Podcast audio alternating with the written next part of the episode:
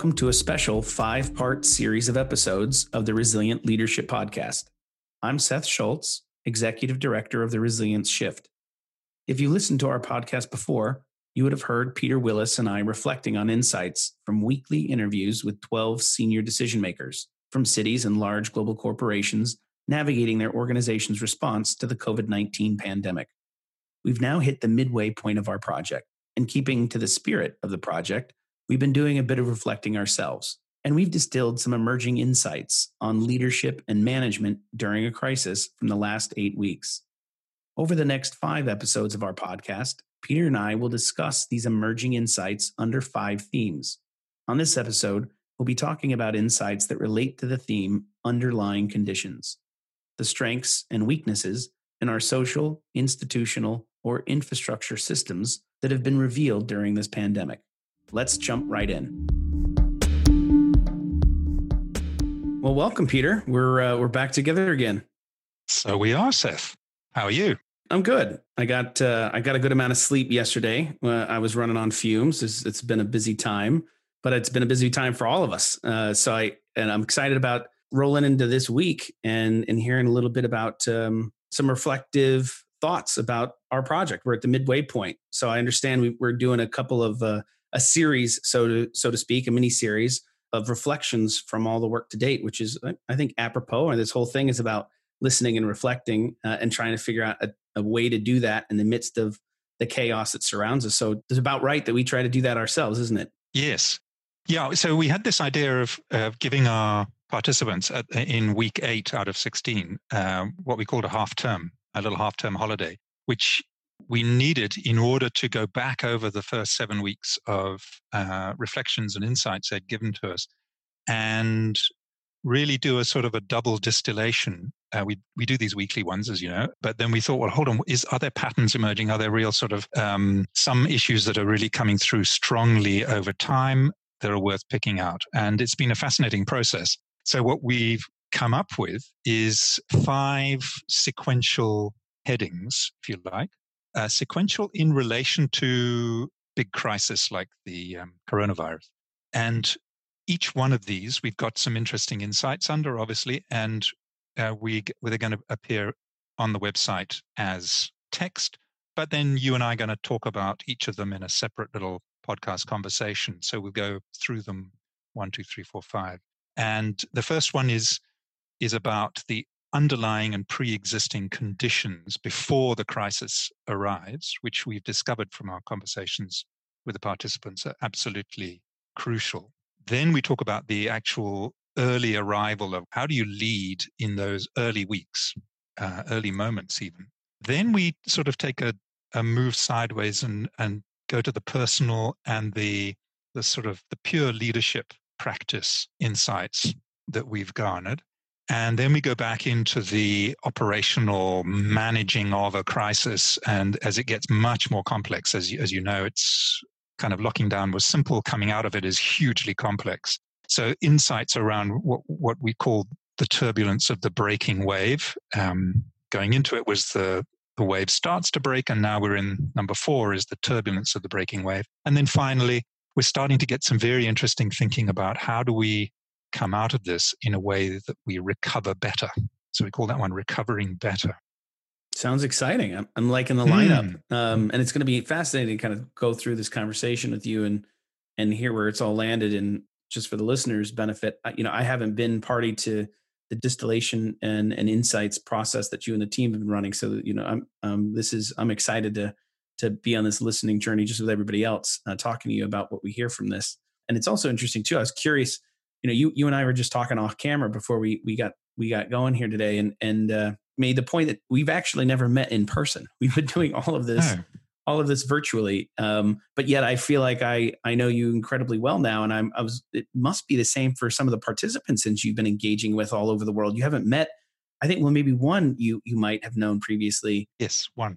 But the others you don't. So I was really curious how that relationship that is evolving and this underlying trust factor and engagement is also building or not building. I don't know, but it's exciting stuff. And I'm super happy to be hearing all of this for the first time today myself. Well, I have to tell you that when I sent them off on their half-term break, it gave me a week with no interviews and a lot of reviewing and writing and analyzing and so on. But I found myself thinking, how am I going to be at the end of week 16 when we all say goodbye? And I thought, I'm going to be heartbroken because these are my friends now. I mean, that's, you know, without getting too sentimental, but we've been talking to each other through a crisis, and so there have been moments when it's been really quite poignant. Yeah. I suppose it's to be expected, but it's I felt it quite vividly. Well, and I think it's a perfect way to kind of jump into what I believe you said was the first kind of category that you wanted to go through today, was his underlying conditions. And again, just to your point about the connections, the relationships, this underlying condition that we all have, which is the need to be with each other and experiencing other human interaction, which has been really difficult for COVID and everybody having to work remotely and the huge crave and desire and need for humans to be in touch with each other. So it couldn't be a better place for us to kind of jump into all of this. So tell me, what have we learned so far? Okay. So we touched on this in the round 5 podcast that we do on a weekly basis. But I wanted to expand on it a little bit. This idea that just as our bodies are, how our bodies are, what condition they're in, and our minds as well, it's sort of psycho-emotional somatic state that we're in when a shock hits us, whether it's a virus or another kind of illness, will have a huge impact on how we come through it or whether we come through it. And similarly, if you're a city or a corporation, or you're managing a city or a corporation, guess what? If when a pandemic comes over the horizon towards you, there's very little you can do to alter the pre-existing state of your organization or city. You're going to have to cope with the fact that there were things you didn't get around to fixing before this arrived, and they're going to matter. And similarly, if you have invested in social structures, infrastructures beforehand, and that's been good work, you will enjoy the benefit of moving smoothly through aspects of this crisis, where others you can see to left and right of you are really struggling. Let me take one or two examples. The city of Milan, where the chief resilience officer, Piero, is talking to us on a weekly basis, they locked down, as we know, very firmly. But what I didn't realize until he told me recently was that they had some very precise rules preventing certain people from locking down with certain other people. And they might be their gay partners. They might be not strictly family, but close friends who they've been living with for a while. But because the culture, the society has got certain embedded restrictive rules and cultures around who counts as family, this all-important idea of family, it's caused real hardship and suffering for people in a way that in a modern city like Milan, it's become a real discussion about, hold on, we can never be in this position again where we're obliged to be separate from people that we care about simply because of some archaic view of who is family and who's not.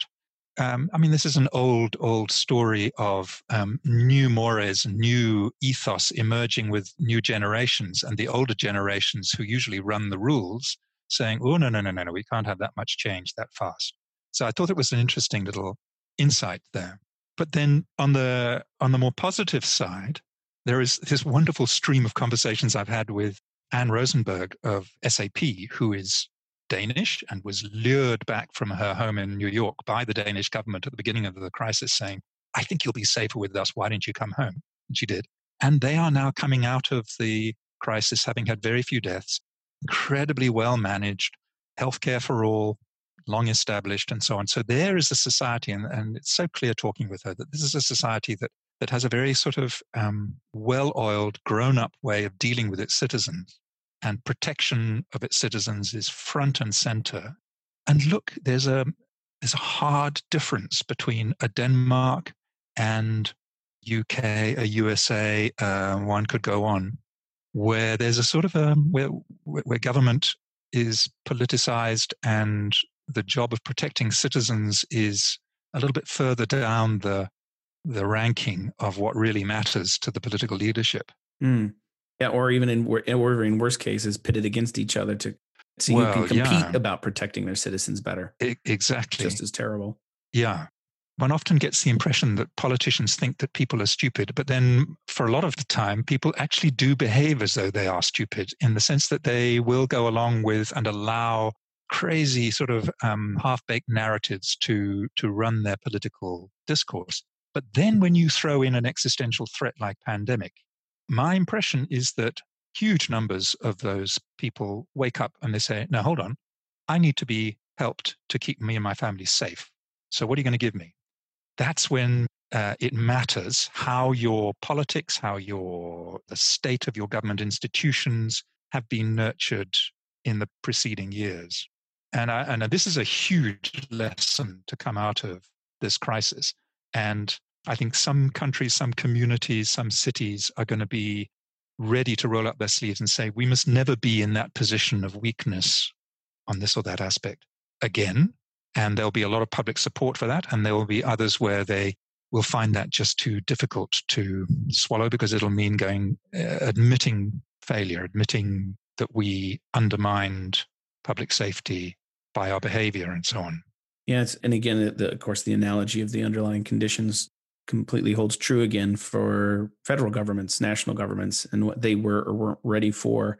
But it is striking to hear this conversation with you and the participants, because it is further eroding around us in terms of not just what national governments were and weren't ready for, but their retraction from collaboration and the further undermining of intergovernmental entities. There's very few of them that exist to provide that global commons. The U.S. just has announced that we are ceasing the support and funding of the World Health Organization, which is the most critical organization in the world right now, trying to provide some cohesive approaches for how to do this. And for the most part, even the example of Denmark, astounding what they're doing to try to pull back and put citizens in the forefront lens of protection. But they're doing that for themselves, not necessarily for others. And you could even argue that they're trying to use this moment to re-engage their citizen base around the world and bring them back by saying, hey, we're going to do this better than the other folks. And it's exactly the opposite of this bottom-up collaboration and global volunteerism is, I think, the term you used in a previous conversation about what is solving this global pandemic right now. And it's people stepping up to the bat and doing things that aren't good for them, but are better for the broader environment. And I just don't see national governments behaving like that. I don't know that it's fair to criticize national governments for thinking nationally in response to a viral epidemic, because you have to, since epidemiology tells us you've got to create barriers to the spread of this thing. So the natural barrier that all governments are going to reach for is a boundary, is a geographic boundary. And we've got centuries and centuries of practice at patrolling boundaries. So to me, that's always felt like a logical thing to do, is you think for your manageable community, which is, if you're a national government, it's your nation. But you and I know that the old sort of sustainability adage of think globally, act locally.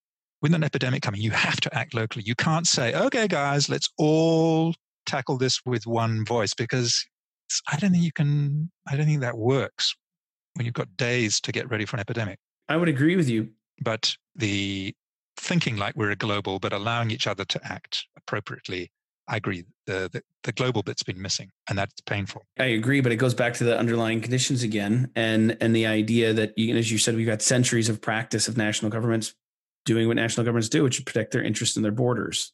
But that's going back to again this concept of muscle memory. You do what you know and what you're set up to do, and increasingly, whether it's a pandemic, whether it's now a secondary fallout issue, which is a global financial crisis, and or, shortages in supply chains or food, increasingly because of the interconnected nature of our society, underpinned by infrastructure, allowing goods and services to move more freely than they have at any other point in the world, we're more interdependent on each other than ever before. So I guess the point I'm trying to make is that muscle memory of protecting our borders, which national governments are set up to do and are supposed to do, is inherently at conflict with how we need to solve some of these broader problems. It's juxtaposition. Yeah, that's nice. I like that. Yeah. No, I totally agree that we ought to be able to hold both in our minds at the same time, that there are certain things that have to be done locally, which is epidemiological control, but there are other things which we have to solve globally. And that actually brings me to another sort of subheading in this underlying conditions heading that we have, which is around supply chains. Mm. Because you rightly say that global supply chains is the sort of the lifeblood of the global economy and society. But they have been, as we all know, they've been decimated by the pandemic, or rather the response to the pandemic. A virus can't attack a supply chain, but we, in our response to it, can decide to cut off supply chains.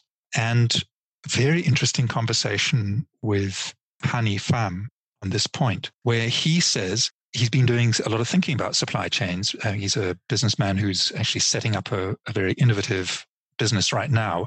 And his observation is that we are going to have to rethink and sort of stratify our supply chains into those which are kind of existentially crucial to our societies. And those must be, governments must step in and make sure this supply chain, obviously for pandemics, it's in terms of PPE, vaccination equipment, ventilators, those kind of things. We must never be caught competing with each other for those and relying on a private sector exercise to go out and find these things.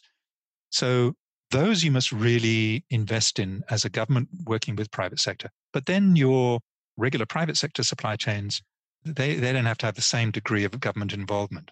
But he and several other private sector interviewees come back to this point that they cannot see how the supply chains that they're used to are going to remain as they were. And part of it is we are never going to go back to, they think, we're never going to go back to this just-in-time, super efficient model of supply chains, because that is incredibly vulnerable to any shock. You know what I mean? Yeah. And no, I mean, this is what's so fascinating, because you're starting to use words that are right, very near and dear to what we do at Resilient Shift, right? Stresses, shocks, vulnerable. And I think this is one of the issues we've had for a long time, is that the proliferation of current supply chains and the profit-making machines that we have all been party to and helped create have thrived on that efficiency, have thrived on now we can get this product or create this service in the cheapest, most efficient way possible, and that'll drive up profits. But that has exacerbated, that has been done at the cost of increasing vulnerability and increasing hyperconnectivity. Now, at the point that we've been rewarding that, and there's been lots of people, including ourselves at Resilient Shift, who have been warning that this is a problem and that this is making us all vulnerable, and that the vulnerabilities are so interconnected that when one piece of that puzzle, because as you said, a virus doesn't attack a supply chain, it's the decisions associated with addressing the virus that then upends the supply chains, and how quickly you can have a domino effect. And it is really fascinating, Peter, to try to think about, are we going to go right back to where we were again and trying to drive up costs? Or is the existential threat that this is posed to companies and the way of doing business going to be so inherently seared into the memory of corporations that they will change and alter this? This is a huge question that's looming in all of this, while people and companies are still fighting for their existence. You know, nobody knows what it's going to look like, but this idea of, you know, how have we moved and progressed too far into one spectrum compared to where we were? The analogy on that is how modern society got set up, which is around city-states, right? Cities, and as cities got bigger, they were totally dependent on their surrounding peri-rural areas that could supply them with the goods and the services and the food they needed. And if a city got bigger than what the surrounding area could provide them, they couldn't exist. And now we've gone the exact opposite, where most of the products, goods, and services that you consume are coming from other parts of the planet. And this whole idea about farm to table, how do we reconnect with our surrounding interlands? How do we support local business and communities? How does that cost more? Does that inhibit our choices as consumers? But how much more resiliency does that provide to local economies and business? Mm. How can they weather these shocks and stresses? You know, I think of Piero in Milan and our conversation where he talks about the mood that's coming at the city council from the citizens is, please don't ask us to go too far to get our stuff, whether it's food or even to get sort of municipal documentation and so on. Please, can we have it nice and local? Because we started to feel so safe, so local. And he's saying that he thinks this is going to play out into people wanting to buy things from places that are nearby because they feel more secure and so on. Of course, that'll be one thread amongst many threads coming out of this. But it also reminds me of what's happened here in Cape Town, what happened in the drought a couple of years ago, where everybody who could afford to buy a rainwater harvesting tank went and bought one because that gave you a little more control. You weren't completely at the mercy of these huge dams 50 kilometers outside the city. You could actually, if there was any rain, I'm going to catch it in my water tank and then it's my water. Whew, I feel a little safer. And that's a very natural human response to a sudden shot of insecurity. And we've had a big shot of insecurity with COVID. So I think we can expect some residual behavior like that. Yeah, fascinating. And what about at the corporate side? Are you hearing anything from the businesses, yes, Peter, about how companies, because again, companies are structured to provide profit, and short-term gains versus long-term security is always a challenge that companies deal with. But a lot of that is kind of ingrained and institutionalized in their practice. Are you hearing any of the leaders on the business side that we're talking to that have butt up against those kind of internal practices and policies that they're trying to help rethink through some of these impacts? I'm going to take your question back to the heading that we're discussing right now, which is the underlying condition, the pre-existing conditions. And to me, one of the most interesting bits of evidence we got from our various corporate interviewees was that they all looked back on IT investments that their companies had made in the previous 5 years, and they said, thank goodness the decisions at board level went in favor of investment. They were incredibly hard decisions to make because it was a lot of money we had to spend and so on. But look at the difference it's made to us when suddenly we were all working from home, our clients needed to get hold of us anywhere at any time and so on. And in the same vein, investments in data, big data, data analytics and stuff. And that was City of Cape Town did that, but also some of the corporates. Those two for me were trends that you had to just be a little bit up to date to invest in IT and big data. That's nothing radical and revolutionary there, but it's nice to see that those who did it are feeling the reward of it, because hopefully that will lock into their thinking, building security, building resilient infrastructure for your organization to function in difficult circumstances is a big tick. Yeah, it requires that preventative upfront. Yeah, and sometimes we'll invest and we may not be able to show a return, but better safe than sorry. But I think the supply chains, they weren't going in that direction. Supply chains were always going in the direction of super efficient, super fast, and I think that may have to change. So there we are. We've covered, I think, the prior to the arrival, and in the next section, we'll talk about when the virus arrives. Fantastic. Well, thanks again, Peter. Looking forward to our next chat. Me too.